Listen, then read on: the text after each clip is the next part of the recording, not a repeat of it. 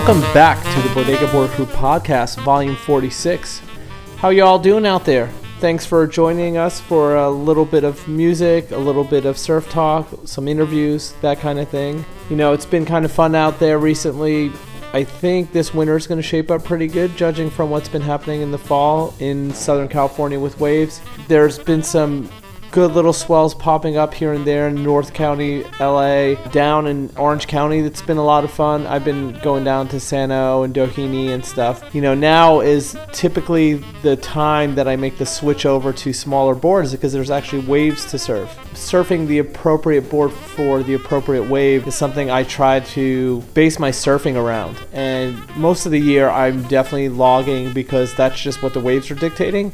But now it seems like they're starting to be a little bit of a pickup. So I'm really excited. And I'm excited because it's just in time for my trip to Hawaii, which obviously everybody knows the waves are way bigger, way more forceful. So it's a little warm up for that. So I'm excited.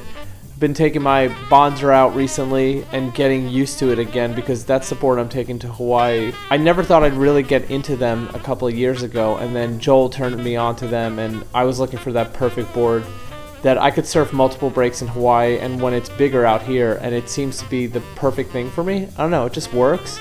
It's still a little funky sometimes to get used to some of the speed elements of it, you know, how to speed it up and slow it down. It's been a lot of fun. I took it out yesterday for a whirl, uh, caught some good ones at Topanga, and I'll probably be surfing that board until I leave.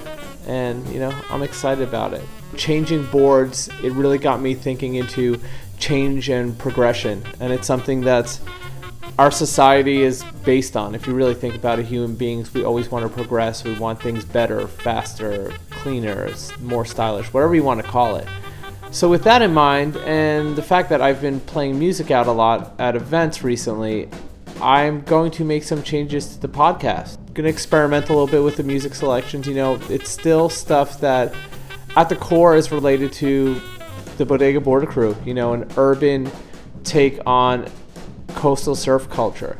This episode, I'm going to start off with that. I'm going to play a couple of different songs that I typically wouldn't necessarily play, but it's based on the music I've been playing out. I've been doing some book openings and some gallery openings recently, and a lot of the music I've been playing has been not hip hop, and it surprised a lot of people. People have been digging it. People have been coming up to me asking me what the tracks are, where'd I get them, that kind of thing. So, starting now, I'm going to kind of experiment a little bit more with the the track selection, and I hope you guys enjoy it. But let's do a little housekeeping. This is the Bodega Border Crew podcast, volume 46. Make sure to check us out on Instagram at Bodega Border Crew. Make sure to check out our site, bodegabordercrew.com, for merch, our blog, our team members, Chunky's Wax, the whole thing. Also, make sure to check out our episode description on bodegabordercrew.podbean.com or your iTunes player, where we have track listings and links pertaining to things that we're talking about. So, what are we talking about this week? We're talking to two sets of people. The first set is Saxon Wilson. Saxon Wilson is this awesome surfer from Florida who's been coming to Malibu and the Southern California area recently a lot. We've been surfing together. He comes from that whole involvement era influenced logging, which is something that like I'm really into. So we have a little interview with him that we did at Malibu. We also have a little interview we're doing with a brand called The Bend. Bend is a brand out of Pedro, California. They're a small brand. Molly and Bryce starting it themselves, basically out of their home and they're supporting the local surf scene. They're really highlighting the surf history that's in the South Bay. I think what I'm going to do in episodes moving forward is I'm going to start bringing in some of these brands that I think deserve some shine and doing these little mini interviews with them. So, have that. Also, have a couple of short takes as usual. So, the first short take I have this week is this video called Counterbalance. It has Alex Knost surfing a bunch of bonzers, one which is an edge bonzer, which is a weird concept. The Logjam 2018 recap video from our boys at the Current in Rhode Island. Really excited about that video. And lastly, the wrap up video for the 2018 Surf Fight Classic that was put on by Studio 540. And the video has been put together by Andy from Doubles. If you don't know, Doubles is a pretty dope brand out of San Diego. But without further ado, I'm going to get into the tracks and check in with you guys in a little bit. Peace!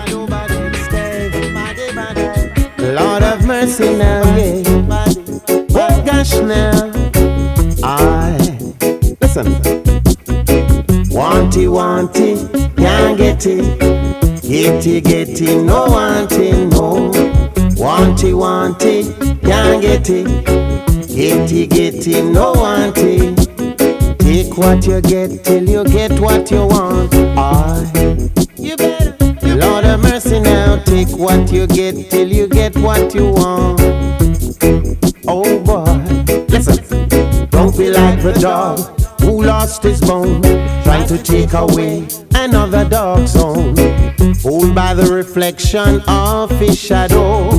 He had to look another one tomorrow. One tall, you will lose all. Craving will choke up. I said, You want all, you will surely lose all. Greedy will choke up. Want it, want it, can't get it. Get it, get it, no want it, no. Want it, want it, can't get it. Get no want it. Man wanted a son, but a girl come. Wanted a daughter, but you got a son. Give God thanks that you got one. Some people can get none. Johnny want Lana, but he got Patsy. Patsy wanted Pony, but she got Danny. It's not everything you want, you're gonna get. Oh, no way. To get what you want, say you have to sweat and sweat and sweat. I said, want it, want it, can't get it. Get it, get it, no want it, no. Want it, want it, can't get it. Get it, get it, no want it. Just take what you get till you get what you want. I. You got now take what you get till you get what you want. Lord of mercy. Well, listen, don't be like the dog who lost his bone, trying to take away another dog's song. Fooled by the reflection of his shadow, he had to look another one tomorrow. Want all you will lose all. Craving will choke up, he said. Want all you will lose all. Greedy will choke up, he said. Want it, want it, can't get it. Get it, get it, no want it, no. Just take what you get till you get what you want. Ah, boy. Cause if you want all,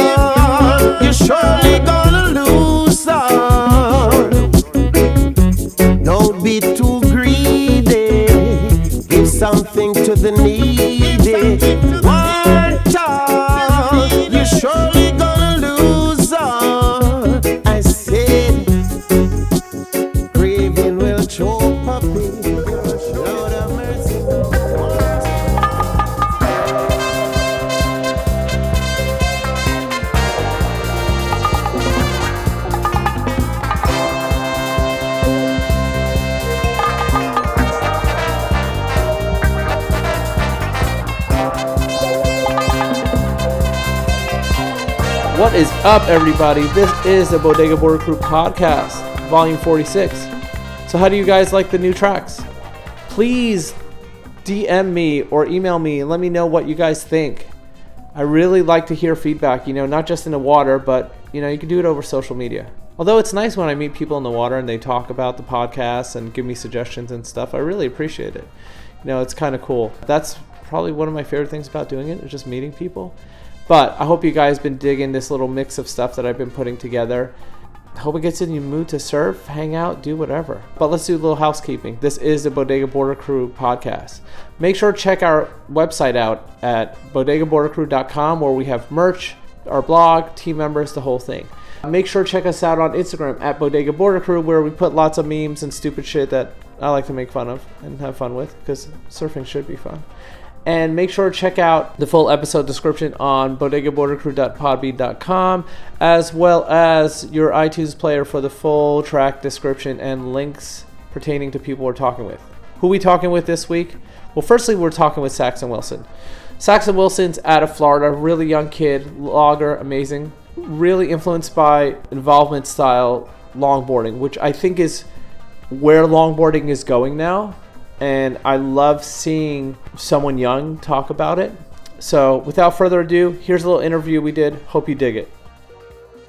What's your name and where are you from? Um, my name's Saxon Wilson. I'm from Flagler Beach, Florida. It's like North Florida. Okay, and uh, how did you get into surfing initially? Um, I actually like didn't start surfing until I was probably 11, Okay. 10 or 11. Skated my whole life growing up. Then, Oh, you did? Yeah, I just lived inland. Then my dad mo- ended up moving to the beach, and he'd just make me sit on the beach all Uh-huh. the time, and he'd surf, and I got over sitting on the beach, so I just started surfing and shit. So he did he grow up surfing? Yeah, he grew up. Um, he's from Kentucky. Uh He ended up moving. Ah, that's beach. the accent. Yeah, I was yeah, trying to yeah. place it. I was like, wait. Yeah, he ended up moving when he was like 16. Uh huh. Started surfing around the same time. Oh, Had a cool. buddy that would just lo- drive him back and forth from Orlando. Oh, cool. Yeah. Um, when you were skating, what kind of s- stuff were you into? Like, were you skating parks or street? Um, I don't know. I wasn't super into skating. You're just kind of doing it. Just, Yeah, it was just like we'd skate around um, pretty much our streets and stuff. There weren't too many good skate parks, and the area I lived in is pretty just Uh-huh. all little ramps and. So just like neighborhood kids. and There's stuff. like nothing good, honestly. Yeah. Oh, okay. Um, so when you first started surfing, it was your dad who got you into. Yeah. Into Yeah, pretty much my dad. There's no one else really in my family that surfed. Uh huh. Then my mom ended up moving to Flagler when I was like around 12, same time I started surfing, and Uh. that was super close to the beach. So it was just like after that I started seeing other kids surf too and stuff. So it just made me want to surf more. Now, when you first started surfing, were you were you jumping on shortboards? Were you jumping on Um, boards? my first board was actually like a little egg. So Uh-huh. I initially started riding like little single fins and just fun shapes and shit like Oh, that, cool. messing around.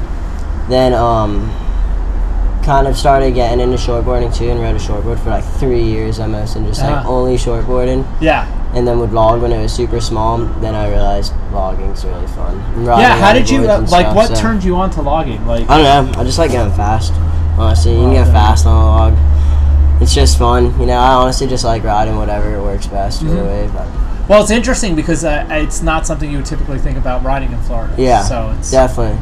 Yeah, no, it's like Florida's Florida's sick. Honestly, it's like super punchy little beach breaks. The thing that's better than out here in California, it's like our waves. It's like it can be one foot and still have like some push to it. Where Yeah. when it's like two to three foot here, it kind of just super slopey and it's like yeah, mushy. weird. Yeah, you feel like you're surfing like really mushy. Like Oh yeah. no, no, I know you're So, talking yeah, about. Yeah, back home, like even during the hot dogger and stuff, when it it, it was fun. It that was like a fun be- beach break and stuff, and had a little push. But like if it was like that in Florida, it would be like little tubos on the beach. Yeah, know? yeah. It'd be kind of fun, honestly. It'd be sick.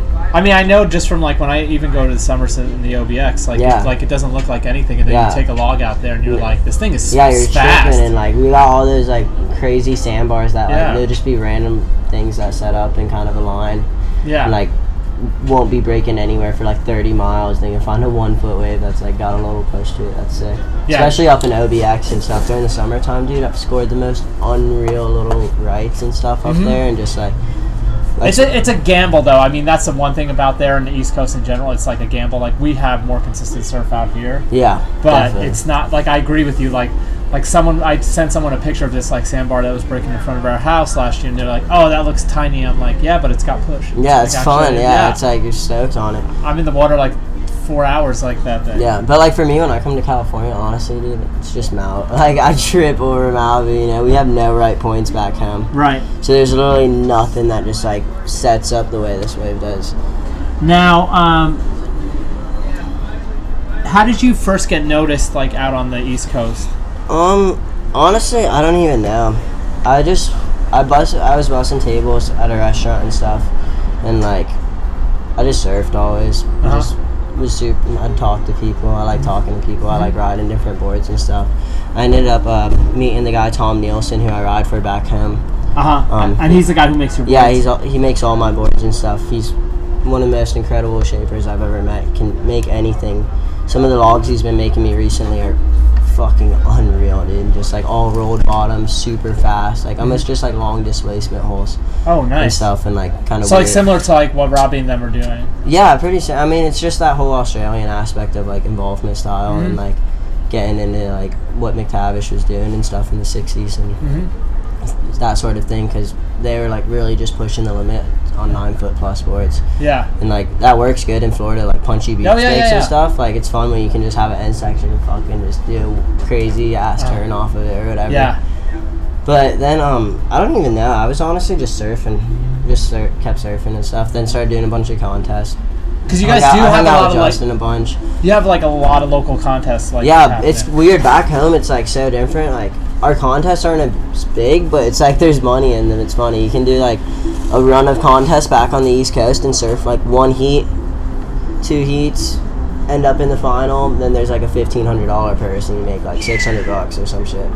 And yeah, it's kind of crazy. that's like not a little. Like there can be like a couple months spam where like if you're doing like you do a bunch of contests and stuff and you end up doing good in all of them. There's contests with purses like with five grand and there's like 16 people that do it. shit. That kind of yeah. So you're it's like, yeah, know it's kind of like No, it's no, cool because it's like a bu- like some random people do it too, but then it's like honestly mostly like the same old friends that always do it. So it's like always the same people in the final, always the same friends surfing, and it's sick. So it's like So chill. it's still a fun time. Yeah, we're all hanging out on the beach and stuff, like having a sick time. so yeah, yeah. It's like kind of fun, you know, but it's definitely different than contest back here or here. But Yeah, here I- it's just like it's it's like Yeah. obviously a lot more people. It's like you know, I honestly don't even like contests. Like contests, I don't even know. Like every time I surf, I just like paddle out and I'm just literally trying to surf so far away from everyone. yeah, And then just surf.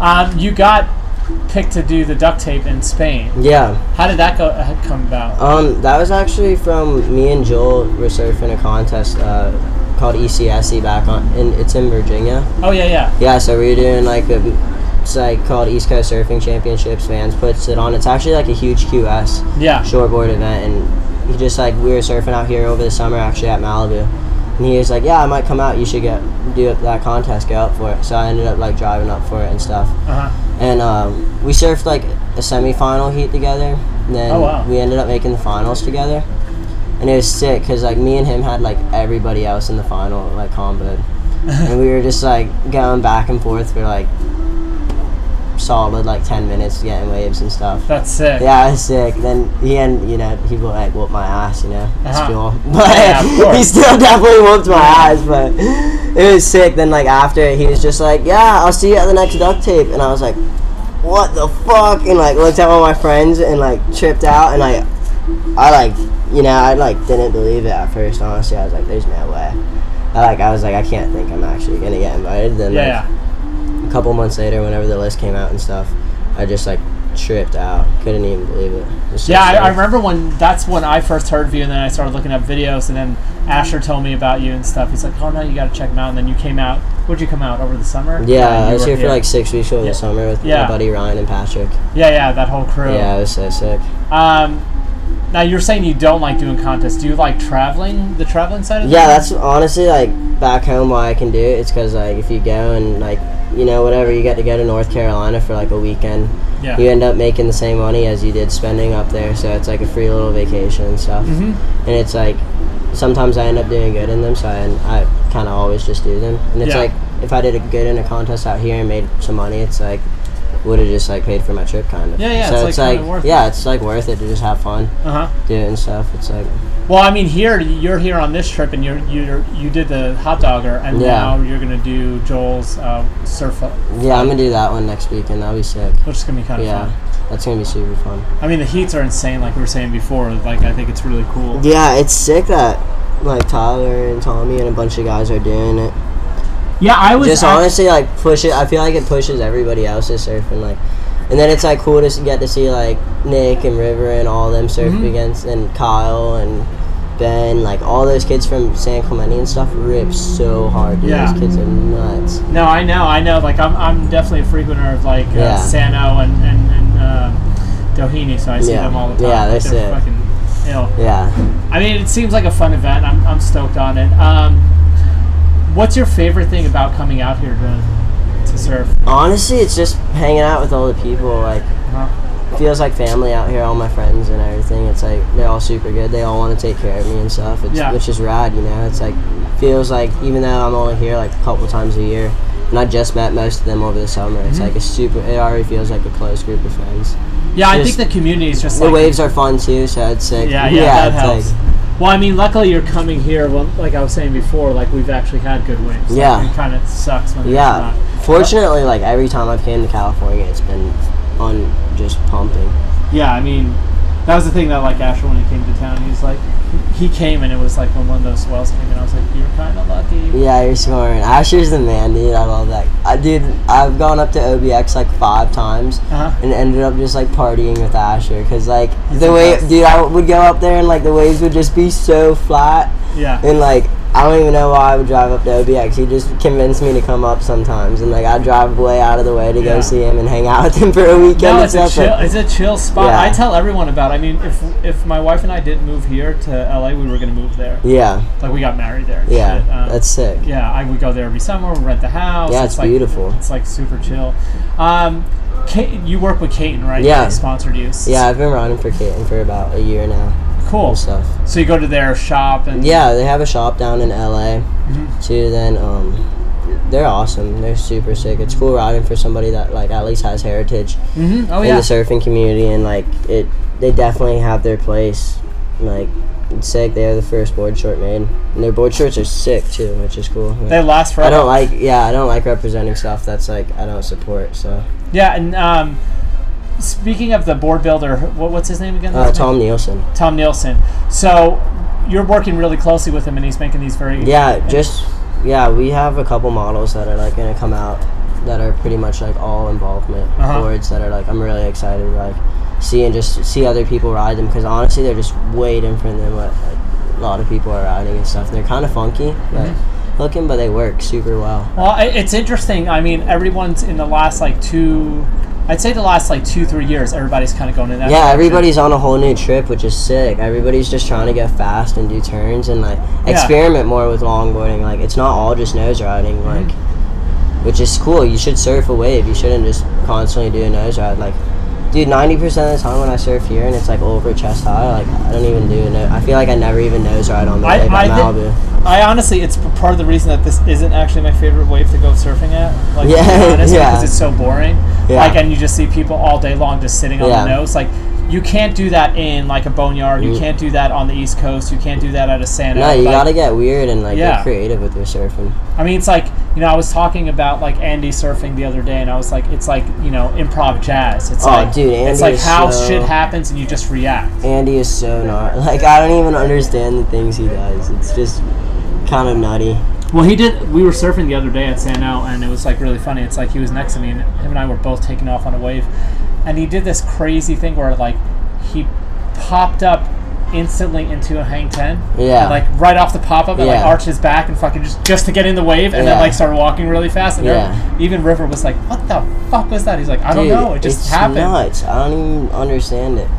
it's fucked. It's crazy. Who are some of the people that um, from like that older generation? You know, you're talking about the involvement era. Who are some of the people that influence you that might not even be around surfing? Nat, I watched a bunch of Nat Mm-hmm. for sure. Um, a lot of honestly, my favorite surfers almost all came from Australia, the whole Australian side of things. Um, so I watched a bunch of old videos Nat Young and stuff. Uh-huh. Um, so like a lot of those Witzig movies. yeah. Yeah. Oh, hell yeah. Hot Generation. Oh my god, dude. Danny That's my crack. Generation. Yeah, dude. That's my crack. Trip on that.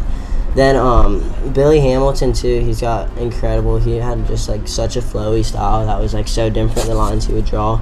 Bob too, just what Bob was doing in that whole era of things too. Um, there's a bunch of guys back on the East Coast too, like Gary Propper. Yeah.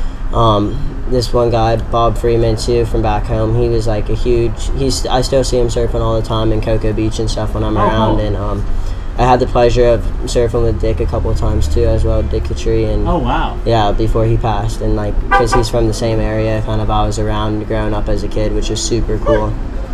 So, um, kind of just, I love looking back on all those guys. Even the woman's side of surfing, Mimi Munro is actually my friend's grandma. Oh really? Yeah, my friend Blaze's grandma, which is so sick. So, That's like, insane. yeah, so crazy when I watch an old video of her, and I'm like, damn, that's my friend's grandma. So rad. Like to, to know that that lineage Yeah, is there. And yeah. Stuff. Um, where's your favorite place that you've gone to travel to? Um, my favorite trip was definitely getting to go to Spain.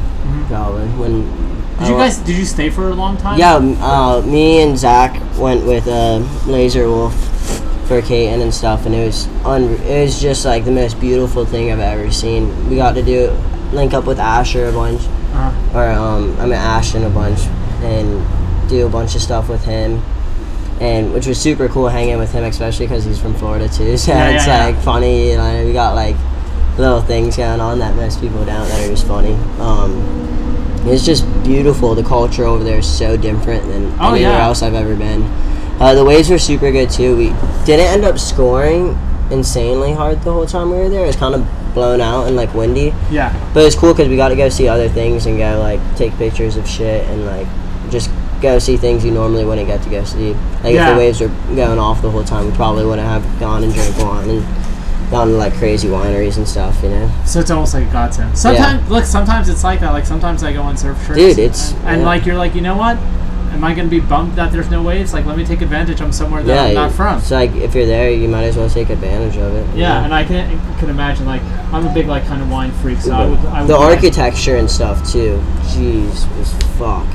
Yeah, So unbelievable. yeah. I mean, their Just how advanced it was for the time and stuff Mm-hmm. too. their perspective on a lot of that art stuff was almost because it was. It almost feels like it was in a bubble, like it was from another dimension. But it makes so much sense to like the landscape. Uh-huh. when you look at like nature around and stuff, it like just made so much sense. It does. Um, who are some of the people that you surf with back home? Um, Ryan, pretty much. I have like a solid group of friends. There's like six of us. It's like my buddy Ryan, Patrick, their brothers. Um, Ryan and Patrick Conklin. They're so sick.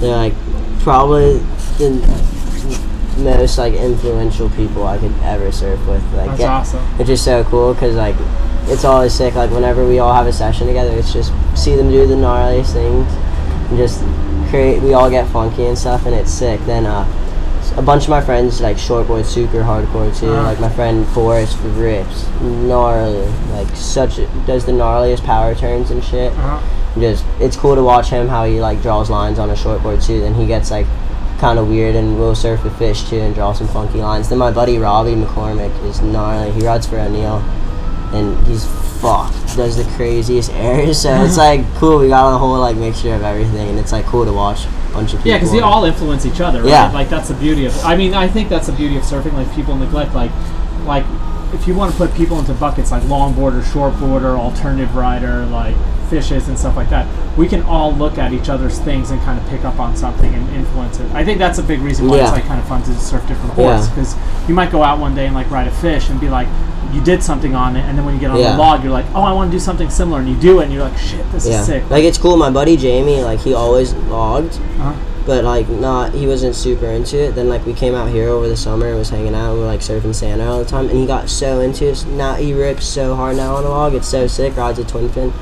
So got such a crazy style and like still sh- rips super hard on the Yeah, shortboard too. So it's it's definitely cool how it like makes you want to ride different boards. You know, Oh, like for sure. I, I, I think that's a big thing too about the involvement era. If you look at it, you know, those guys because they were designing different boards, it was like the, the influence was like back and forth. yeah. I don't the ideas they were getting and stuff was just so insane. Like It's my. f- I mean, it's funny. It's like it's like I vibe on that too. It's like my favorite era of surfing. Like I'm a, obviously I have like a, a Greenough tattoo. And Yeah. like, I, I love all that shit yeah. and stuff.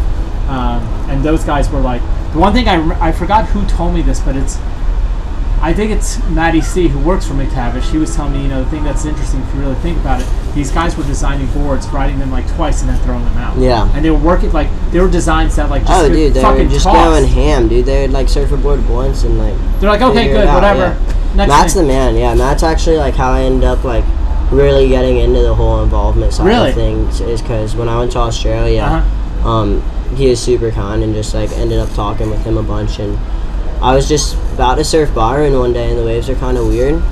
It's kind of funky and like I heard somebody screaming Saxon across the parking lot and I was like, what? And I turned around and saw Matt. And I was like, oh, Matt, what's up? Um, John M. And ended up going to, uh, he was like, you want to go to the McTavish factory? Shit. Check it out? And I was like, fuck yeah. I was like, let's go. So we went over there and like, Bob just happened to be like cutting out Oh outlines God. and stuff, like still doing it. Yeah. It was so nice. Talked to him for like two or three hours and was showing us the craziest templates and just like curves that I've never even seen before. That like explaining to us like their whole ideas upon things and like what they No, were it's thinking. pretty. It's Yeah. pretty. It's, It's pretty. pretty. It's just gnarly. So, I mean, the board that I ride is basically based off of something that Matt and Mike Ciordia kind of figured out. yeah. like like a bunch of the like measurements are all based off of that. Yeah. Um, I'm gonna close this up. Um, Sick. what's your favorite break to surf and why? Um, Flagler Beach back home. It's just fun. It's just home, you know. Uh huh. But besides that, it's definitely Malibu when I'm here. I just trip. I don't even know. I trip over this way. It's It's like yeah. I don't even know. It's just so different. But Flagler Beach is like, it's just home, you know. It's no place like just sit, like every time I get back from a surf trip. First session I have back home, it could be the shittiest session ever, and I'm just like, ah, this is sick. Back Yeah. home, like it's rad. No, it's like being in your own bed. Yeah. Awesome. Well, uh, thanks for sitting No, down. dudes, I'm stoked we got to do this. Yeah, and have fun at the contest. Yeah, thanks. Thanks to Saxon for sitting down with us and talking. He's such a good kid. Uh, I love how he surfs. It's almost the same thing I equate to when I was growing up and skaters from the, the northeast coast would come to California and skate. When I see him come from, you know, Florida, shitty dumpy waves and skate and surf something that's like absolutely perfect, like San O or a Malibu, it's amazing to watch like how surprised people are at first at how well they surf, but it's because if you surf the waves that they had to surf that are so shitty, you wouldn't be able to do shit. And it's it used to happen like that in New York in skating. Like we'd get these pros come from the West Coast and they'd be like, "Oh my god, I can't even like roll down this thing. There's like cracks everywhere." And meanwhile, they'd see video footage of like Huff and Keenan and Gino and these guys like rip ripping it apart. And I equate the same thing. So I get really excited when like East Coast surfers come out to LA and just kill Malibu, and he's been one of them. So, hope you guys dug the interview. Without further ado, I'm going to get into some tracks and then check in with you guys in a little bit. Peace!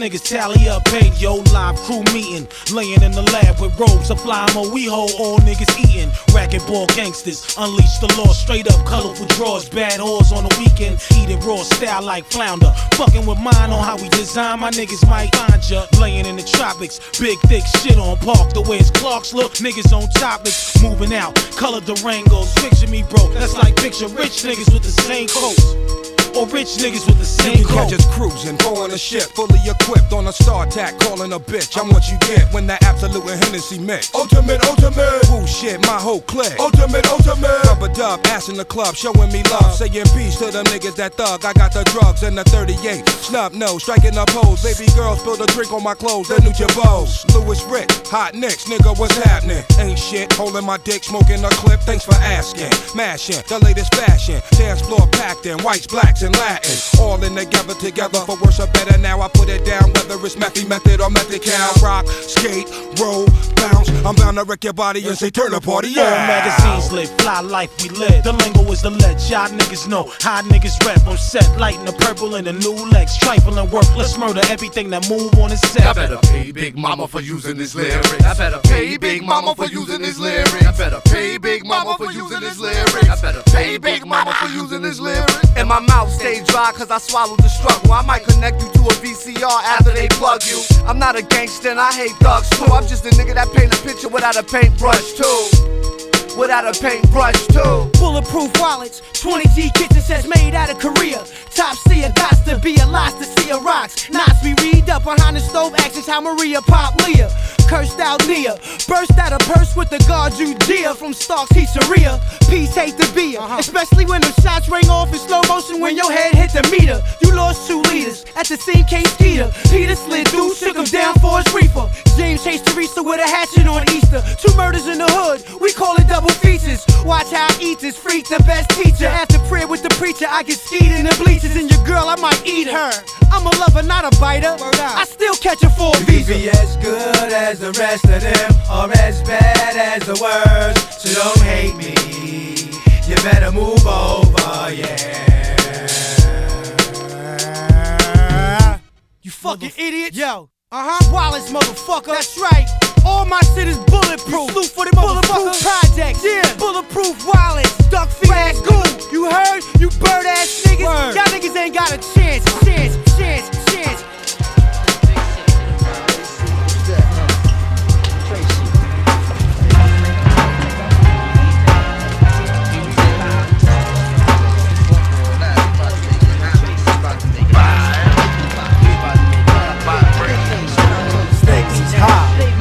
Them stakes is high when you talking about Stakes is high. You know them stakes is high. We be talking about Stakes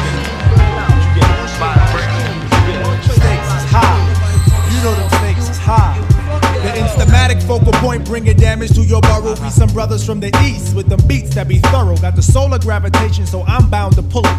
I gets down like brothers are found, ducking from bullets. Gun control means using both hands in my land, where it's all about the cautious living. Uh-huh. Migrating to a higher form of consequence. Compliments, a struggling that shouldn't be notable, man. Every word I say should be a hip hop quote. I'm sick of bitches shaking asses. I'm sick of talking about blunt. Sick of Versace glasses. Sick of slang. Sick of half-ass award shows. Sick of name brand clothes. Sick of R&B bitches over bullshit tracks. Cocaine and cracks, which brings sickness to black. Sick of swole head rappers with they sickening raps, claps and gaps, making the whole sick world collapse. The facts are getting sicker, even sicker perhaps. I stick a push to make a bundle to escape the synapse. Man, life can get all up in your ass, baby. You better work it out. Now let me tell you what it's all about. A skin not considered equal. A meteor has more right than my people who be wasting time screaming who they've hated. That's why the native tongues has officially been reinstated. Yeah. Stakes is high. You know them stakes is high. When we talking about stakes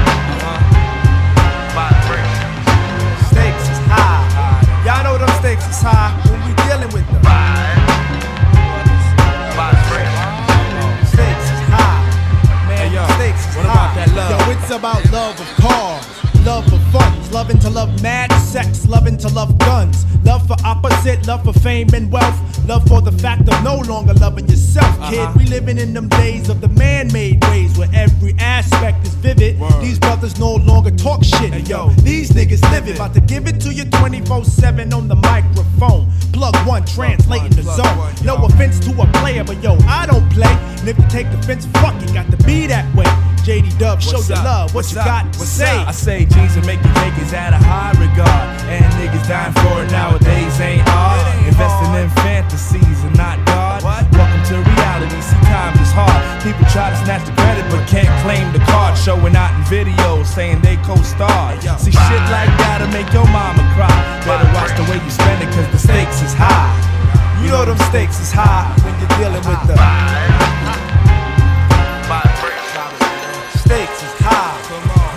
stakes is high. Check it. I think that smiling in public is against the law. Cause love don't get you through life no more. It's who you know and how you, son. And how you getting in and who the man holding he, yo. And how was the skins and how high, yo, what up, how? I heard you caught a body. Seem like every man and woman share the life of John But they ain't organized. Mixing crimes with life enzymes, taking the big scout route, and niggas no doubt better than they know they daughters and they sons. Yo, people go through pain and still don't gain positive contact. Just like my main man who got others cleaning up his physical influence. His mind got congested. He got the non influent neighborhoods are now hoods. Cause nobody's neighbors, just animals surviving with that animal behavior under eye. We'll be rhyming from dark to light sky. Experiments where needles and skin connect. No wonder where we live is called the projects. When the stakes is high, you damn sure try to do anything to get the piece of the pie. Electrify, Even die for the cash, but at last you be out, even though you're wanting more. This issue was closed like an elevator door, but soon reopen once we get to the next floor with the Stakes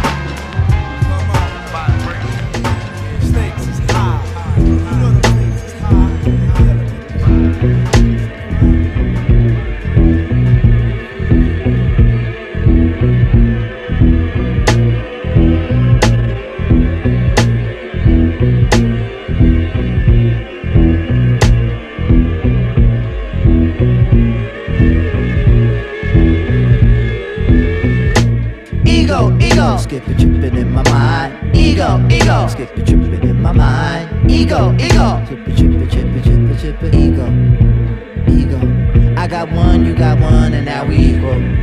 Sometimes it makes you trip out on your people. Sometimes it has connotations of evil. Sometimes niggas call on it when they need to. It's called the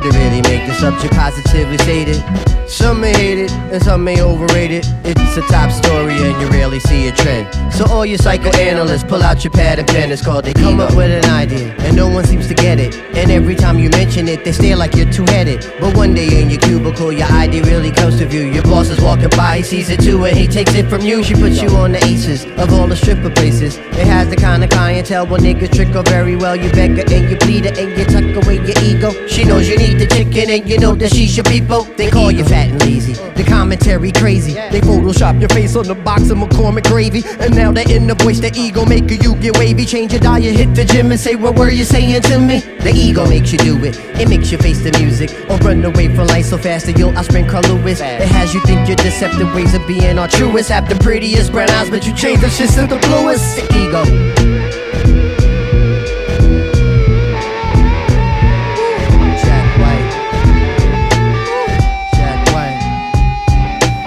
Celebrated genius, my dick game's the meanest. I'll take the girl that's augmented, new me is invented. I'll take the biggest house in Calabasas. Anyone for Michael Phelps swimming classes? You need it when you're ballin', equally when you're falling. Or when those kids in school on your locker they get to scrawling. Epitaphs that's racist and stupid and mean in nature. Something that can make you feel stronger when people hate ya. Ego can make you violent, or govern like a tyrant. Or switch your dictionary's word from vibrant to vibrant. Fool the thirsty people selling tap water and bottles. Fool the girl with NYU scholarship, now she models. Ego has no ending, has people pretending. Religious zealots get pellets cause God's Lord defending. This is the last tribe and our ego hopes that you felt us. In closing for our ego, we know only God can help us. Ego, ego. I, I got an ego. Ego, ego. I got an ego. Ego, ego. I got I got ego, ego. I, got an ego. Ego, ego. I got an ego. Ego, ego. I got ego. Ego, ego. Sean Price, King Kong in the place. Big gun, watch the bullet bing bong in your face. Murdered the bastard, emergency surgery plastic. Face reconstruction with the eight heat and something. Uh, touch you bad when you hit with the hard hog. P, my knuckles drag when the guard walk. I ain't old school, I ain't new school. I'm a dropper with the tool that pop out. I'm the shit up in my hood. I had three wishes, I wish that a nigga would step in the guard. When guard step, I step on your squad. Imperious Rex, the best definition of God. I swing things hurting. God body, aka the King James Version. Playing my shit, the same time hating my shit. Don't play with me, bitch. I make your bitch play with my dick. Uh-huh. Hey, The King X Rock, there is none higher. fuck rhyme better than me. Nigga, nigga, I'm nothing to play with. Kneel down, kiss the ring. I'm the King X Rock, there is none higher. Fuck rhyme better than me. Nigga, nigga, I'm nothing to play with. God body, aka the King James. I used to disperse raw behind my mom's back and she lived on the first floor. Hurt jaws, I hurt your feelings. Feelings get hurt, gun burst and earth is ceiling. Big, big. Appetite for destruction. Savage life might strike and die. Give you front, give you front. Write something, never polite. Ignite the mic, like something new from a curl. Rapping acting for a girl. My Earl and the Duke. Now you be the Duke of the Earl. Listen, don't make dollars that don't make sense. I do make dollars dumb balls don't make sense. Make sense. The education is all right. Dedication the medication and long nights. Smoking the pancake. Word conquers I'm a lot of dope for a handshake. Uh, the king X rock, there is none higher. Fuck rhyme better than me. Nigga, nigga, I'm nothing to play with. Kneel down, kiss the ring. Uh, the king X rock, there is none higher. Fuck rhyme better than me. Nigga, nigga, I'm nothing to play with. God body, aka the King James version. The crown, the, the, the crown, the, the, the crown, the, the, the crown is mine. The crown, the, the, the crown, the, the crown is mine.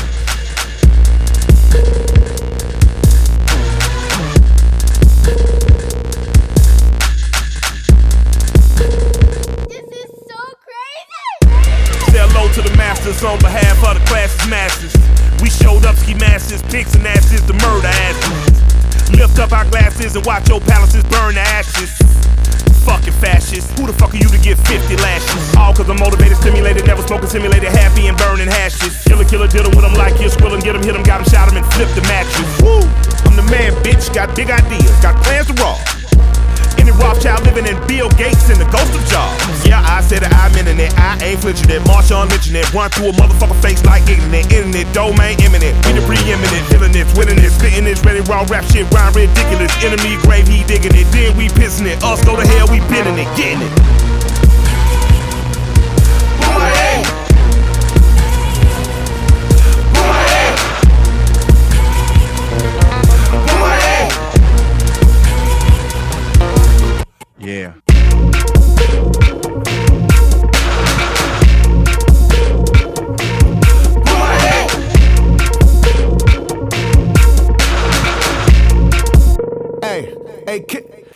Kids.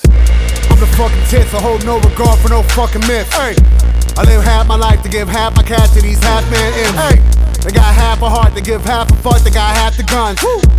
I got half an hour, burn half a pound, and I have to run. Killers of the earth get scared. You do not get one word. You do not live for the herd. Even you living's absurd. Better all kick to the curb. That is my word. Back in the bench, time timeline zip. No wins for the kid. Oh shit, I got curved. In the bench, they rip. I'm a bitch so sick, but the clock is lit, the whip swerve. It's like nothing I broke. Can't stand the scope in the booth of this road like better ass Pope on a play date. Better call Mayday. Baby, I spray, I'm an AK. Played it. I'm serving dead meat, fame the table. Cain and Abel, death's apprentice. Running jewels to make last breath Brexit.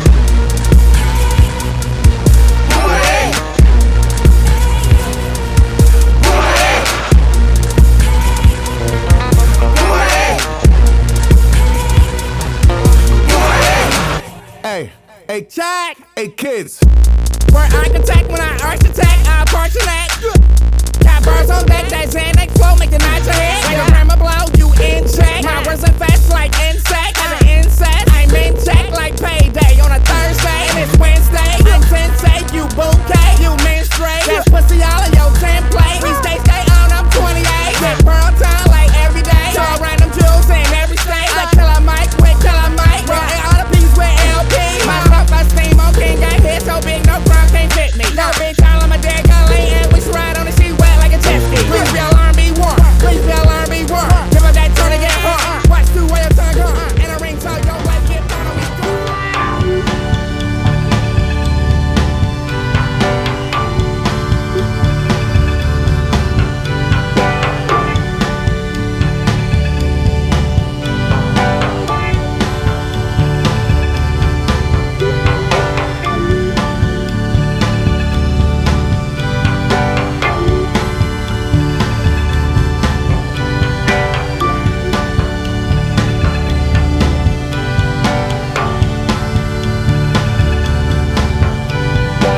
What is up, everybody? Thanks for joining us for volume 46 of the Bodega Border Crew podcast. Hope you guys are sitting back, relaxing, or driving your car. Heard from a lot of people recently that I've been part of their commute, which is kind of scary to me because my commute consists of listening to Howard Stern and other random podcasts. And so I guess now I'm one of those people to some people, which is kind of awesome. So thank you for doing that. Uh, but let's do a little housekeeping. This is the Bodega Border Crew podcast, volume 46. Make sure to check out our site, bodegabordercrew.com for merch, our blog, recaps of episodes, random stuff that I put up there, our team members, that kind of thing. Make sure to check us out on Instagram at Bodega Border Crew. Also, if you want to see the full track description of this episode, go to bodegabordercrew.podbean.com or you can look at the full description on your iTunes player. So, I want to start highlighting some smaller brands that are contributing to the surf culture, and one of them is this brand called The Bend. The Bend started by Molly and Bryce, based out of San Pedro, with a core beginning in highlighting surf history in the South Bay, which a lot of people don't realize the surf industry basically started here. You know, a lot of people like to claim Surf City up and down the coast, but quite frankly, the original factories, the original, the first real surf shop was basically in this general area, and they've built their clothing line on highlighting that, as well as a unique manufacturing process that's very appropriate for the time. So, without further ado, here's a little chat with them, and I uh, hope you guys dig it. My name is Bryce Lowe White, and I'm from the South Bay, California. Okay. And I'm Molly Lowe White, and I am also from the South Bay. Oh, so you guys both grew up? Yeah. Okay, so where did you grow up? Uh, right here in Palos Verdes. We went to high school together. Oh my god, that's yeah. amazing. Yeah. So Oh. we've been together for quite some time. Oh wow, so you guys are like a high school story. Yeah. Yep, Yeah. yep. We knew each other as kids. That's pretty awesome. I did. I had no idea. Um, so Bryce, your background is in photography, correct? Yeah, definitely. Um, I started shooting photos basically straight out of high school, um, and all I knew was surfing. So that's that's what I did. And my dad gave me uh, like a basic DSLR camera, and Uh-huh. I just started shooting my friends surfing, and didn't go to college, and kind of just pursued surf photography, which is against. Uh, the advice of everyone out there, Yeah, like there's no money to, to be made, but um, I made it work and it was amazing. I'm stoked. No, no uh, regrets on taking that path, and that kind of snowballed into everything that I'm doing now. And you worked at Surfer. Yeah, I I uh, got hired at Surfer in 2011. Uh-huh. So as assistant photo editor under Uh-huh. Grant Ellis. Oh, cool. Um, I kind of had a freelance relationship working with them, and um, Grant brought me on uh, then, and, and and I also had some video experience. I was actually editing for Fuel TV at night, Okay. and shooting photos by day. Whoa. So when they brought me on, I got to kind of bring all my experience into Surfer, and and so I was kind of assistant photo editor on the magazine side, but also producing f- surf films and kind of starting to get web series off the Mhm. ground, and and um, yeah, we just took it and kind of rolled with it, and had a huge uh, support by you know the editors. And we really it was really in that transition where like digital and web and like you know sponsored branded content was like kind of early on really. And we were, we were like really trying to figure it out like project by project. So um, yeah it was a great experience. And and um, I took you know eventually I saw the video stuff pick up steam and um, when Surfer moved even further south to Carlsbad, I was like, I want to, you know, I want to do video full time. So I stopped doing the magazine side, and then I did about two years just full time video production. Um, of those series that they have on their site and stuff. yeah, yeah, I did a, a couple really cool series, like the Now series we did with Vissla, Mhm. um, and I did a documentary called the the Cradle of Storms, which was this exploratory Chris Burkard Ben Weiland trip to the Aleutian Islands in Alaska, where they just scored unseen, like uncharted territory, and got to tell that whole story. And Alex Gray was like a figure in that, and he was a huge. He was he's from our local area here in the South Bay, and he uh, basically was the one I started shooting with. So it was cool to like from the start shooting Alex just at our local beaches and being able to tell that story like all the way through. You know these exotic surf trips he was going on, and kind of using Surfer as our platform. So like full Uh, circle in a way. Yeah. Which is pretty awesome. Yeah, it was cool. So, um, eventually I, I took the took the leap into the commercial world. So currently I'm at an ad agency in El Segundo directing commercials and Oh, cool. doing more web web series content, branded content. I mean, that's So- where it's going now, right? Like, it's not even for broadcast anymore. It's like pretty much like like all all the agencies are doing that kind of stuff. Yeah, basically every brand wants a pitch on how to tell their story on social, how to tell Mhm. their story on web. No one's focused on like trying to necessarily even do a TV commercial or anything. You know? No, it's, a, it's about telling the story at the end Yeah. of the day. And your experiences originally in uh, apparel, is that correct? Yeah, so um, I went to school for merchandising and design. Mhm. Um, and while I was in school, I don't know, just growing up around here, there wasn't a ton to do. And so we spent so much time at the beach. Um, and I just kind of always knew that even though I wanted to work in the apparel world, I didn't want to be in like high fashion. Um, I was more geared towards like action sports and like the Mhm. surf industry. And so I interned for um, Quiksilver in the Roxy Swim department for my last couple semesters in school. Oh, that's that's awesome experience. Yeah, it was really cool. Um, and it was a really small department. And so even though I was an intern, I got to be pretty hands on for, you know, what I've seen in my later years, like how Mhm. much interns are like given control at some of those companies. So um, it was rad. And I knew during that time that like I needed to do that. Like that was Mhm. exactly where I wanted to be. And unfortunately, um, I really wanted to be at Quick. It was just such a rad environment Yeah. there. Um, but it was during that time when they were doing a lot of layoffs actually. Yeah, and yeah. so like for an intern, like I'd be sitting there and they'd have these rounds of layoffs and people would come out like crying and so it was like clear that there was not space for me like, You're like, I see the writing on the wall. Uh, this is not gonna happen. yeah, yeah. But um, I was lucky. Right out of school, I got a job at um, Fox, but it was in ecom merchandising, so it wasn't hands-on with like the development of the clothing at all. It was more like you know shooting it afterwards and and putting it all up online and analyzing the sales there. And so um, it was cool and it was really good experience. Um, but at the end of the day like i just wanted to be involved in the design process more. Um, and so i left fox after a couple years and ended up at vans in the men's Oh, apparel okay. department yeah and that was incredible um, i was one of the men's merchandisers over there so Uh-huh.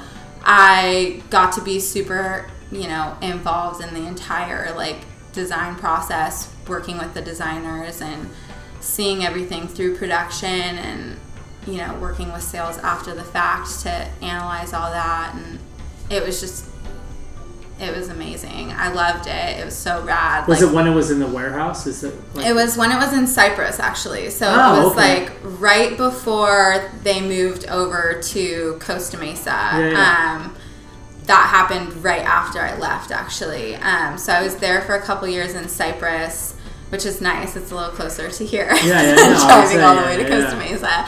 Um, but yeah, it was cool to work for like such an iconic brand like Mhm. that and be like walking around and see just random people everywhere you go and like you know know the name of the shirt that they're wearing Yeah, and yeah. like just know how much time went into that it was always awesome i mean even with what we're doing now i don't know that it'll ever get to that maybe maybe but i mean it was just it's cool like all the different people that that brand touched you Mhm. know it means a lot to a lot of different people So did you learn a lot about the manufacturing process with your time there? yeah i mean it's definitely so different from you know starting a small company Mhm. because they're so established like they're using big time manufacturers Mhm. um, and factories so but i did learn a lot about the development process and just about you know kind of forecasting where you need to go and kind of designing into these like buckets i guess like filling a void and Mhm. and how to you know what goes into it when you take it from just a, a sketch to actually being a completed garment. Mhm. So it definitely I I wouldn't know where to start if it weren't for Yeah. that. Which is awesome. I mean, it's a Yeah. gr- so how did you guys decide to start your own thing, The Bend? What was the catalyst for that? Well, so I've always wanted to have my own brand. Mm. Um, that's kind of always been a big goal of mine, and I've had a million different ideas for like what that would be. And I think just with my early experience, I really loved the whole swimwear side of things, Mhm. and I always thought that I was gonna try to go like that route Mm. more. Um, and I had never even th- considered men's clothing until I I worked at Vans in the men's department. Um, and even then, I I don't think that I knew necessarily that like down the line I was gonna want to do my own thing in menswear, but um, I left Vans and I just had this really strong desire to to start our own thing. We were doing some traveling, so we were gonna like have a little time to lay low, and I just wanted to build something up of my own. And we kind of started tossing around this idea for the bend, um, and I think it was just Bryce is super into like surf history, Mhm. and he can speak more to that in a minute. But he got really into it at one point, and we have It's a wormhole that's really easy to go down. yeah, exactly. I've always, yeah. Yeah, we have so many books all Yeah. over, and it was really like he was looking through all of this stuff, and he was kind of like so tuned into just like this image that they, you know, project, just like the culture that they had back then. And I was looking at these books that he, you know, had scattered all over our house, just thinking about how timeless all of their clothes were. And I was just like, we gotta fuse this somehow and Mhm. like bring this bring this into the now i guess Yeah, I think yeah, Molly. I saw her draft and design and concept like six to eight brands probably. Like she was always so creative and always wanted to do something. But you know, girls' clothing, I I didn't really couldn't really get behind. I didn't know how to tell that story. Mhm. But um, yeah, I've always been in the history side of surfing, and, and I think Surfer plays a huge part of that because we had, you know, the archives of, of surfing at our fingertips Mhm. to flip through, you know, magazines and, and photo archives and stuff. And then tapping into these books, I'll just sit and, you know, just kind of get nostalgic or whatever you want to call it. Like looking at, you know, when surfing started in California is really what fascinates me. And, and I think a cool thing that we both started discussing, and that's kind of documented in these books, is that back then they didn't have clothes to wear down at the beach, you know, Mhm. and, and these guys were making all their own clothes and they look rad. Like you look at the books and you see those photos from that era in the 30s and 40s, and they're just wearing really simple, timeless apparel, you know, that they m- made for them, made for them and their friends.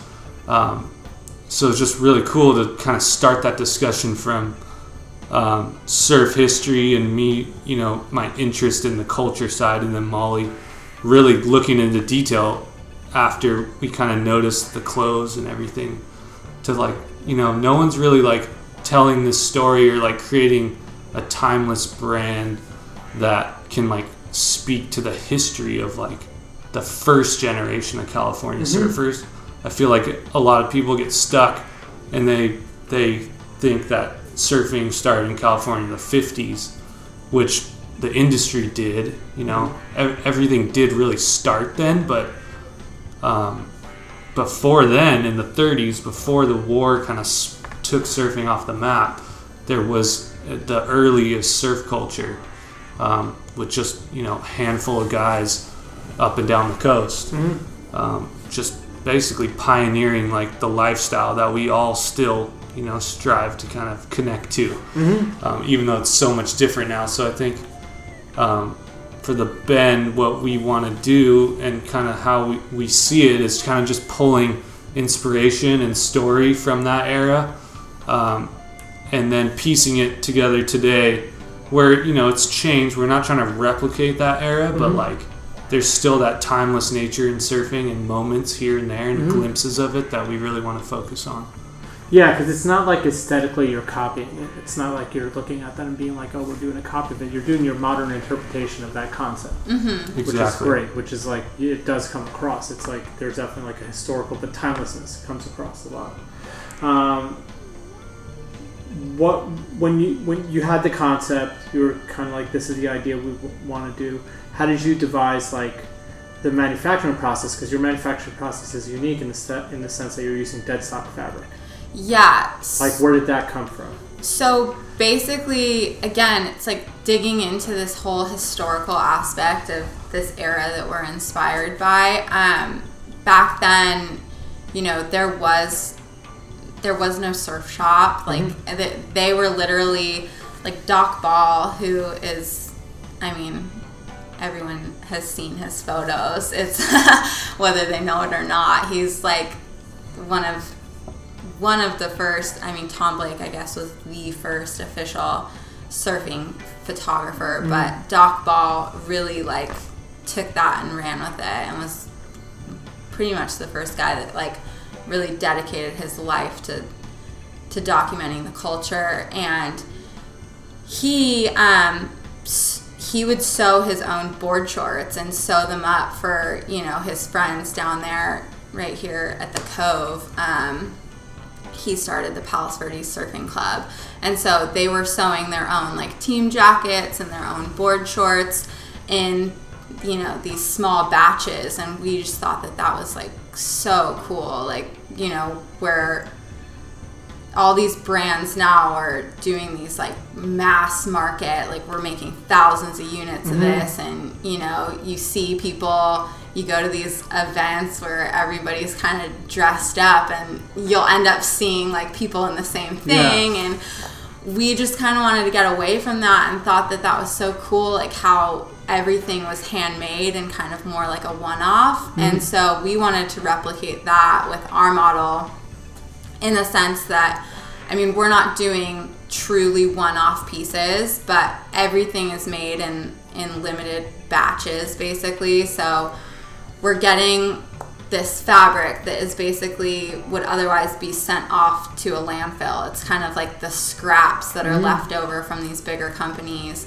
And we're upcycling that and turning it into our clothes. And so we have you know, rather than having this huge line with all these different styles, we're keeping a pretty small and tight library of styles, but we're reintroducing it over and over again in these new fabrics Mhm. and only releasing a certain amount of them at a time because we only have enough fabric to, Mhm. you know, release anywhere from you know, we have a pair of pants where there's eight of them, and there's, you know, I think the most we've made of anything is 22 units of a shirt. So everything's unique, and chances are you're not going to run into somebody else Which wearing real- the exact same thing. which is really nice. I, I think it was something I had talked to you guys before about it. Like it's nice that there could possibly be only two larges of, of, Mhm. of a particular thing. You're like, well, I'm going to be one of the people that wears it, and the other person is God knows who it's going to be. Hopefully, Yeah. I, hopefully I don't run into that. Yeah. How much how much fabric like yardage are you guys usually like seeing as as dead stock? Like how much is the typical amount that you run into? Um, well, it's possible to to get uh, quite a bit depending on where you're going to get it. Um, you know, we're usually picking up about 30 yards Mhm. max of any given fabric. Like, and you know, we've picked up bolts where there's only 13 yards on Okay. it, and so we're just kind of like we're more guided towards rather than trying to pick a bolt that has the most fabric so that we could make you know Mhm. 30 units it's i feel more passionately about like this is such a cool fabric Mm. i think it's kind of cooler if we can only make five pants out of it Oh, than like that, a yeah. 10 so we're more um, picking based off of like fabric interest i guess as opposed to like how much is available Well, you're kind of finding treasures, right? In a Yeah. sense, you're going to these places and you're kind of finding something. You're like, oh my god, this is amazing. There's Yeah. there's 13 yards, awesome. Yeah. Like even better. Like in Yeah. a way, it's like great. This- Exactly. This, is like this is all we're gonna do. Yeah. And so you guys do your your pants, you have your shirts, your button-down shirts, and then you have t-shirts that you do and some other accessories, right? Yeah, so our t-shirts aren't aren't the upcycled model um, like that, but it's those are all organic cotton, so 100% GMO free, pesticide free, herbicide free, and then we're using water-based inks Mhm. um, instead of you know plastisol inks. It's a Mhm. little better for the environment, Yeah. and then um, everything there so everything is made in LA so the t-shirts are cut and sewn in LA um, our cut and sew stuff is all done here in LA I'm sourcing all of the fabric around here and then for our tees um, all of like the trims and we've got a couple that are embroidered and then you know our screen printing we've actually taken that even closer to home and have found people in the South Bay Um, Oh, wow. so it's not just about you know sustaining you know sustainability is an initiative for us both like environmentally and then also like we want to sustain our local economy as well and like just kind of handing out jobs to to artisans that are around here is also pretty important to us we'd like to eventually like be able to have our own kind of vertically integrated company where we you know have our own manufacturing here and we're able to employ our own people like right here in the south bay um, to sew That's up everything for us. That's interesting. yeah. Uh, one of the big parts of your guys' company is you know you're telling a story from the history side of things, and with your launch, you did this uh, video piece on the Leroy Grannis archives. How did that come about? Um, so that came about because we were basically brainstorming this idea and it's like how how do we tell this story, you know, as authentically as possible and it all started right here in the South Bay, really. So I obviously knew of Leroy Grannis, and we were kind of the first idea was like kind of talking about maybe doing a photo tee or somehow incorporating these old photos. Um, but it kind of evolved. I ended up just from a friend of a friend getting John Grannis's contact, who's Leroy's son, and kind of followed his dad through his whole photography career, you know, um, as kind of his younger son. And um, John, we just like hit it off really. And, and John basically holds the key to the entire archive of not only his father's photography, which spanned from 59 uh, to like the, you know, late 70s ish, but um, his father's best friend was Doc Ball, who documented Leroy's life and his surfing life, the surf culture that basically Leroy and his friends and Doc Ball were all doing around this area. Doc Ball's archive spans from early 30s to about the mid 40s, and and when Doc passed away, he he uh, gifted or signed in his will that all his images would go to the Grannis family. Oh, wow. Um, so basically, I didn't know any of this. Like I was just I so it basically evolved from just getting an intro to John, um, and then just basically getting to know him. He's a really cool guy. I you know I think of him as a friend now, and um, from just a simple binder in his in his uh, you know under his bed, we uh, you know he he loved how I was so interested in it, and we ended up taking a trip to the official Grannis archive, which is in this 1915 old Hollywood building out in Hollywood, where they keep all the old original silent films. It's all climate controlled. It's like it's like this historic treasure of a building. Um, so like we basically poured in there, and, and the video series takes us um, through literally the scratch of the surface Mhm. of this collection, um, where where there's just binders and binders of these eight by ten prints that Doc and Leroy developed themselves at their you know garage dark rooms. But even more than that, there's thousands, hundreds of thousands of slides that haven't been printed or haven't been seen. So um, it was cool because John was, you know, he's just as interested in it in the history because he lived it with his dad, and Mhm. and to see his passion kind of bouncing off of my interest and he, him sharing these stories with me, Mhm. um, I just felt like it was a super powerful kind of story that you know Leroy Grannis' story has been told a lot of ways, but John was here, you know, working with these photos, like flipping through the the archive. I didn't scan anything. I wanted to tell it like in a very tactile way. Mhm. Um, and he shared stories, and we shot, and and um, we put the put the series up, and it's had a pretty good response. And I and I hope that people can, you know, it's a it's a pure storytelling thing. I, I just want people to know the story. You know, I think people get stuck in um, knowing Leroy Grannis' work, and as amazing as it was, it started kind of the surf industry as we know it. But Leroy was part of the first generation of surfers ever in California, and that was actually documented by Doc Ball. So that's a really rare store Yeah. story, and it's just it was pretty surreal actually to be in front of all that history and like consuming it and be, Mhm. and just being able to tell the story. So, um, and I still have so much, so many more questions. And yeah. How many parts was the series?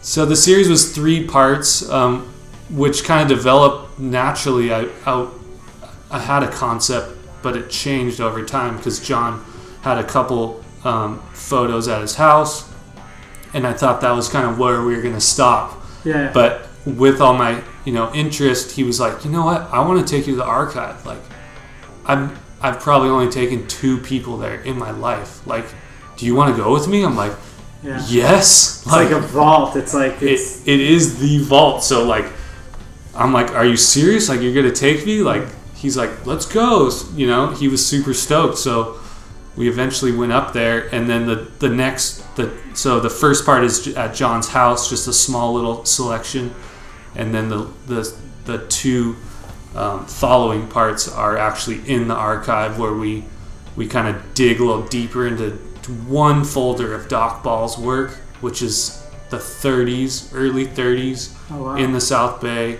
Hermosa, Palos Verdes Cove. They're, you know, they're making their own redwood boards. Everything was self. They were 100% self-reliant on each other. Mhm. Um, and they and the and another interesting thing too is is like it was the Great Depression. Like they were dirt poor, but they were going down to the cove. They had abalone, lobster, fish.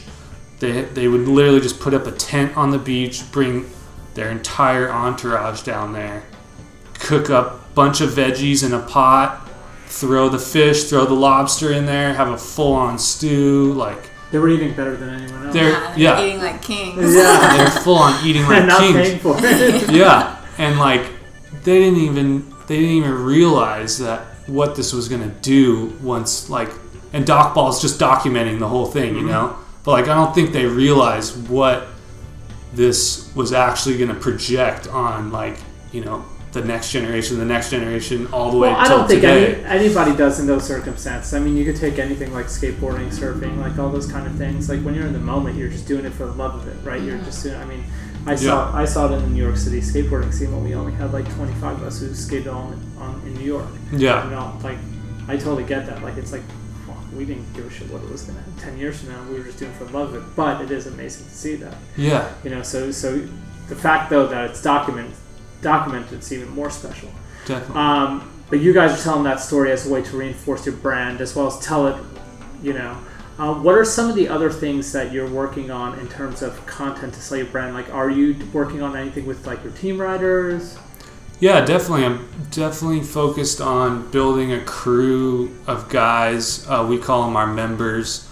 Um, and I want to tell their stories. I've been laser focused on this series, and now that it's it's finished, we just released the last one, um, the third one this week. Um, I'm putting together a crew of guys like Chris Hall and Will Allen and um, a kid from they're both from the South Bay and a kid from Costa Mesa, TJ Blue, and what I see in them is is a reflection of Mhm. what I'm pulling from all this kind of history and, and like the simplicity of their style and the simplicity of their lifestyle Mhm.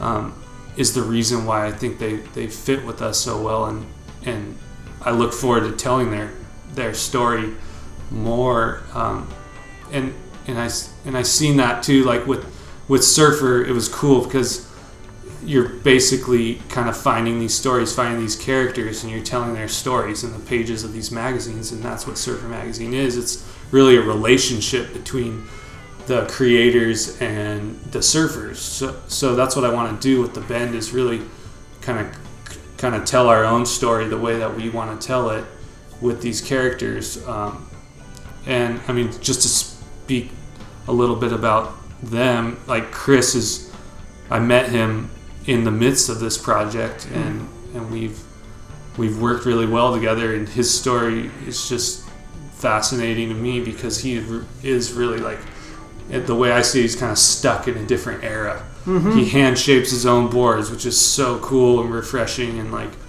ins- you know, inspired by kind of guys a little bit older than him, like Alex Knost and Ryan Lovelace and you know Burch and stuff like that. So I really feel like the trend is going back to people hand shaping their own boards, writing their own boards, and kind of like developing their own brand like that. Mhm. Um, Chris is super talented and and on the on the on his board and.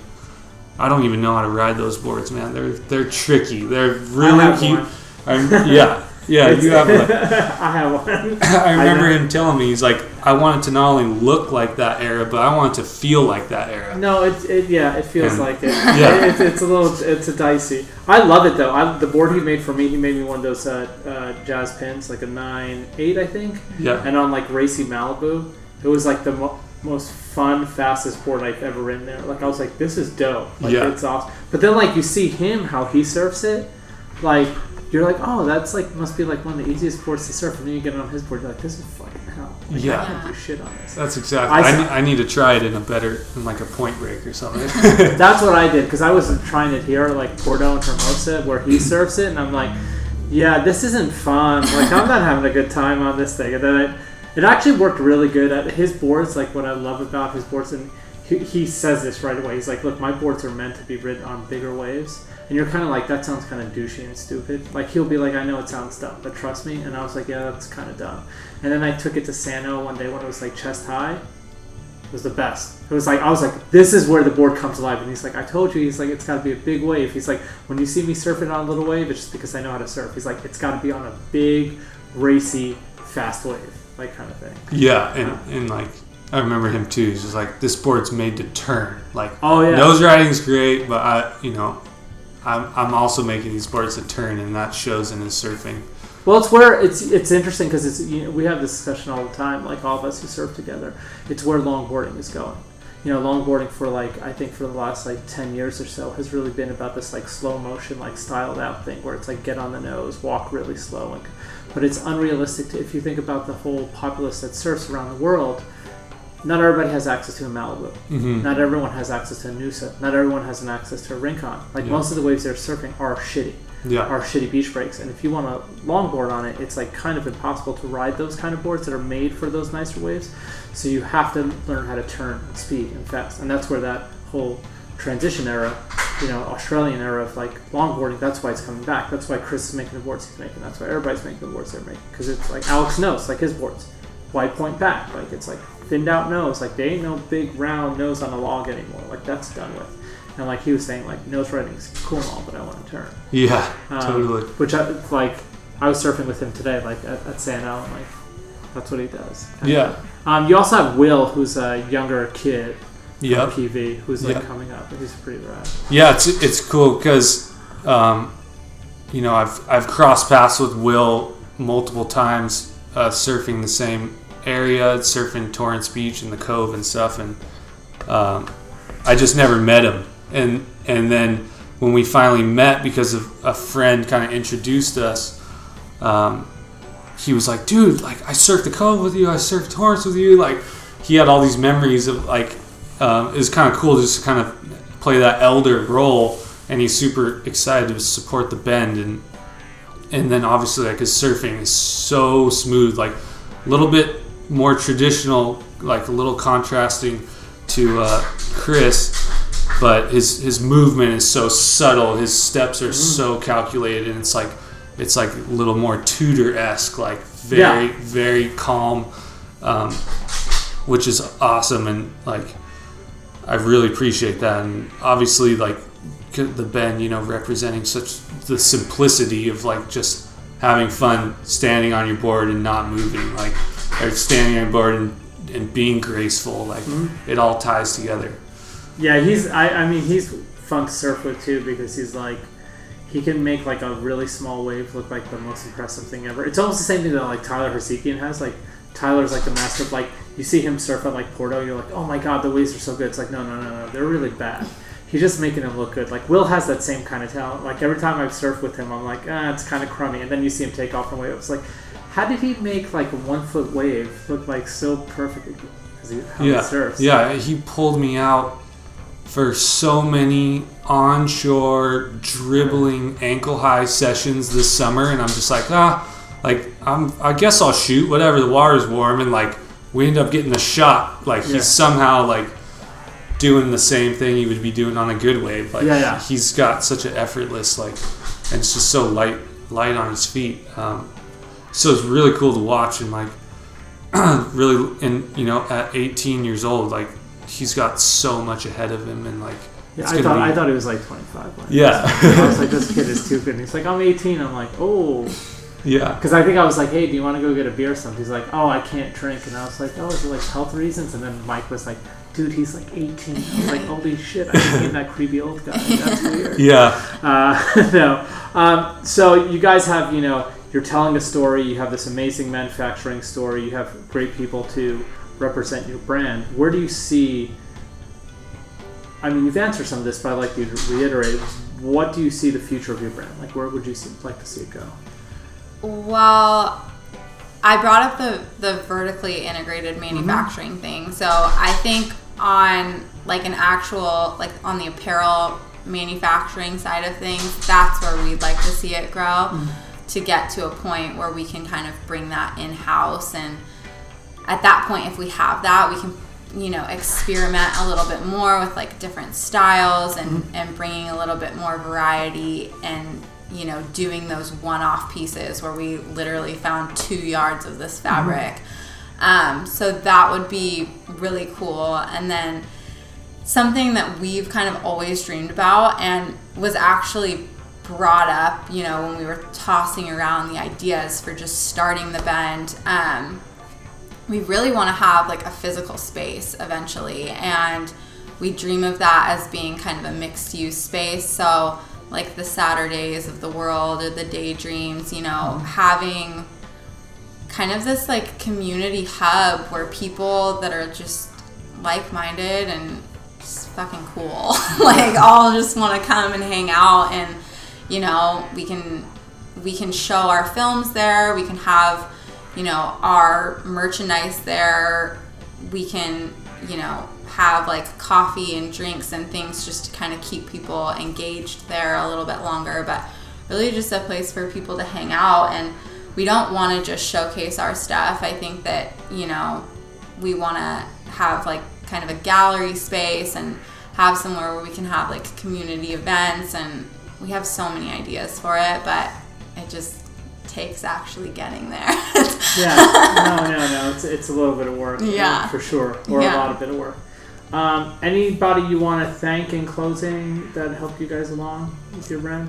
Um, I think, I mean, Molly's probably the biggest piece of this pie to make everything work, and I can't, you know, thank her enough to to really like bring this to life and like to see these clothes that we're actually making and to, to now that I have the clothes in our hands, like I know how to tell the story, but you know, none of this would be be a brand without the clothes, um, and I think that's huge, and, and it's really just her and I like behind this thing. Yeah. And uh, we really want it. I, I think too, where I want to see it go, and and I talk about this a little bit with with my friends and stuff, and you know the South Bay was where everything started and where this culture, you know, a lot of it was created, where board building became a thing, and and I think that the Bend could kind of play a part in this next generation having interest in that and and getting back to like like a real surf culture in the South Bay and, and just like reiterating the history we have here and inspiring the the next generation for sure you know like I think that's a it's a big goal of mine is to cement kind of South Bay back as its future glory as uh, if we can play any part in that Thanks to Molly and Bryce for sitting down with us. I love their brand, what it's about. You know, I love the surfers that they're supporting. I love how they're using content to tell a story to get their product out there. I think that's something that's a very modern way of creating product. You know, create the story first and then create the product. A lot of people are trying to do it the other way, which is a very old, antiquated way.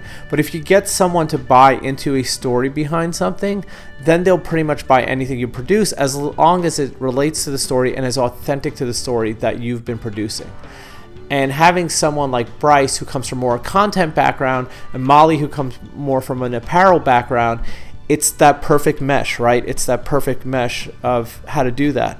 So I'm excited for their brand and seeing how it's growing. I'm excited to collab with them on a piece that'll hopefully come out soon, uh, keeping it under wraps. But anyway, I'm to get back to the tracks and then check in with you guys a little bit with some short takes. Peace!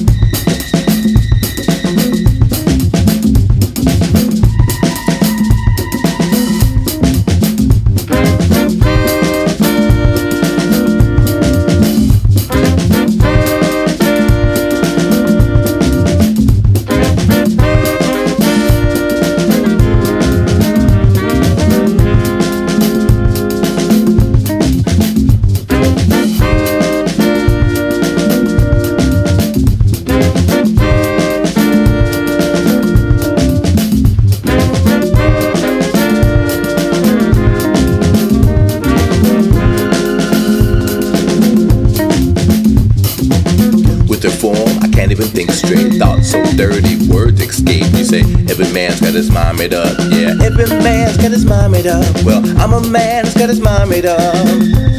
Uh, been on my best behavior, gon' leave it alone. Don't be a church girl now. Come on, pick up my phone. Lean against the wall. I wanna do it dance hall style with you, baby. I got my tightest pants on. Yeah. I said, lean against the wall. I wanna do it dance hall style with you, baby. I got my tightest Got your home and over, sit over here. When I open your eyes, make your clothes appear. Full moon with the morning wood, make you feel grown like you know you should. And you know you should.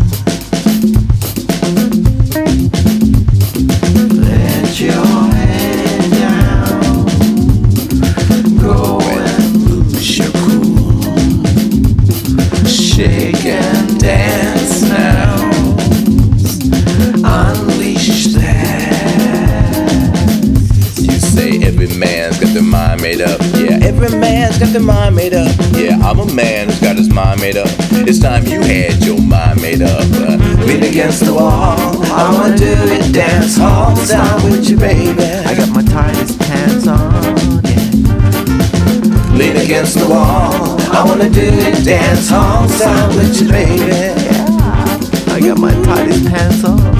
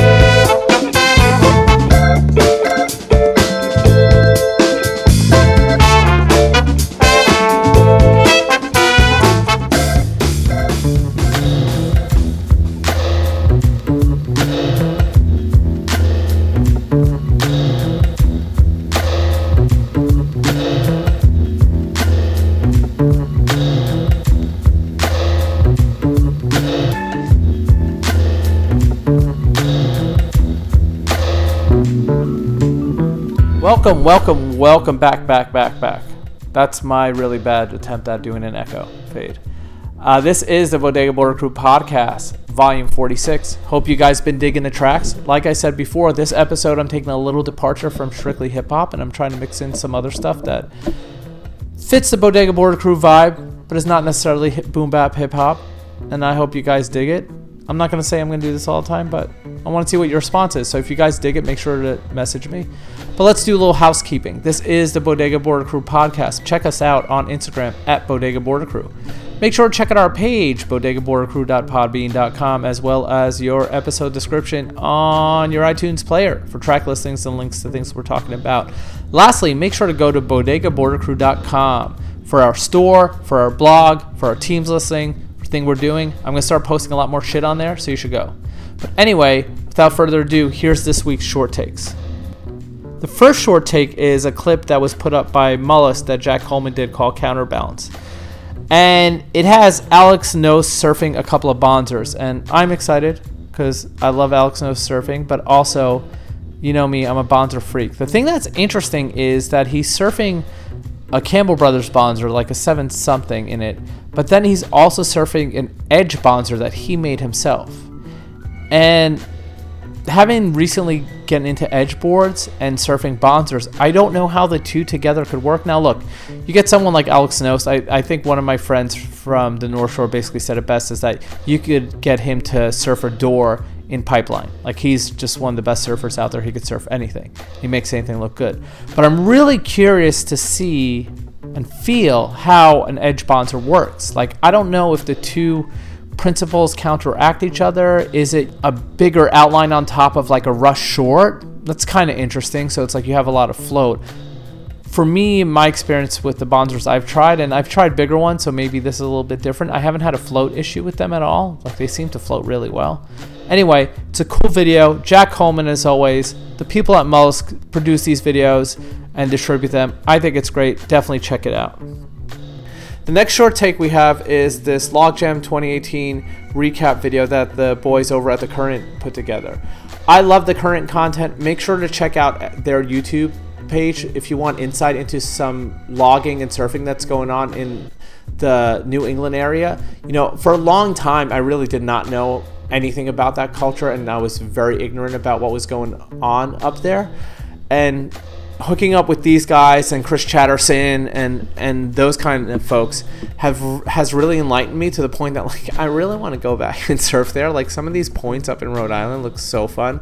Now the water looks cold as fuck, but it seems like really fun. It's something I'd want to do. Is a recap of the logjam event, which was really cool up in Rhode Island. Some people from the West Coast went and surfed out there, and it was just like a cool get together for people to like log at hang out. You know, I heard the judging was based on the whole day of your surfing, not kind of like heats like points, which I think is really cool. It's like this jam format. Like they do that a lot with skating now. But in general, it looked like a really fun event. I know they had a really big social media push that was really cool. I love the branding on it. And these guys put together this video about it. It's really cool. I'd like to see events like this. I'd like to see more events like this just to get people together and just to hang out and surf, even if it's shitty waves. Uh, the last short take I have this week is the Surf Fight Classic recap video. So, the Surf Fight Classic, it's the first year that it's been put together by Joel Tudor and Studio 540, which is his jujitsu studio.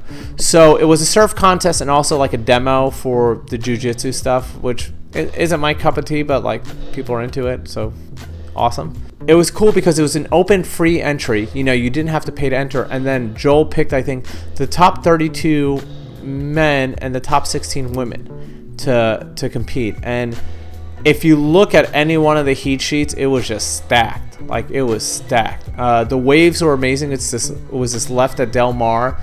Uh, looked really fun. I couldn't make it down there because of some prior commitments.